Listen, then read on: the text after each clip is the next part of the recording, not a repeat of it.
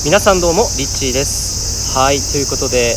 まあ、今野外でね撮影をしながら、えっとインスタグラムもね同時に今ライブ配信をしながら、えー収録をしております。で今日はその、えー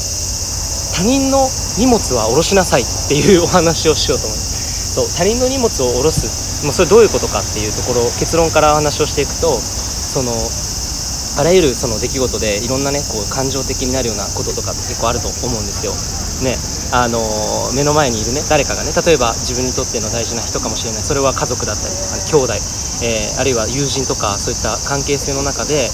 もうなんか嫌だなっていう出来事って多分あると思うんですよ。で実はその結構その多いのがその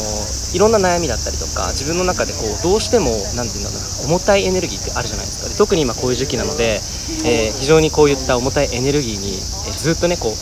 えー影響されてなかなかこう何て言うのすっきりしないみたいな 方方もね結構いると思うんですよ。で、えっと、そこで一つねおすすめの考え方っていうかこれ実際にそうなんですよね。でそれは何かっていうことなんですけどえっと今この時期ってすごい自分に集中することが大事なんですよね。自分に集中することが。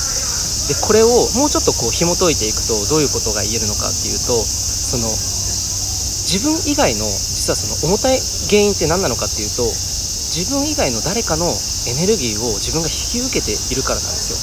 だから例えば悩み事だったりとかそのモヤモヤだったりとかその重たく感じるエネルギーが生まれる原因っていうのは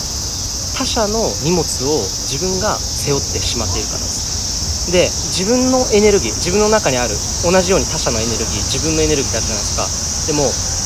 えー自分のエネルギーっていうのはあのー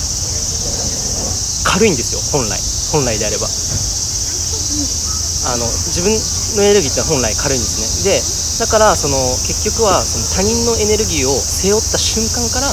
めちゃめちゃ重たくなるっていう、えーそういったお話ですね。なので、えっと、もし今なんか、えー何かね、えー重たいなとかって感じてどうしようもないなって方は一回それって誰か他人の荷物を背負ってないですかっていう、えことをですねちょっとねお話をていただけたらなと思って今日はね収録をさせていただきました。どうでしょうかね荷物。自分の荷物以外誰かの荷物を背負っている時、えーそれはね時に期待になったりとか執着に変わったりします、えーなのでなるべくこう自分自身に集中するっていうことが、えーその荷物を下ろしてより軽やかに生きる。なぜならば自分という存在が持っているエネルギーっていうのはもともとめっちゃ軽いんですよ。だから自分の中にしかないエネルギーそこだけにフォーカスしてそこだけ荷物を持ってたら何も問題って起きないんですよね。だからまあ例えば揉め事があったりとかなんか喧嘩したりとか基本的にそういうのっていうのは自分自身に集中して他者を責めるとかっていう方にエネルギー使わずに自分に集中するエネルギーの使い方をすると、えーいいんではないのかなというふうに思います。ということでいつもありがとうございます。リッチーでした。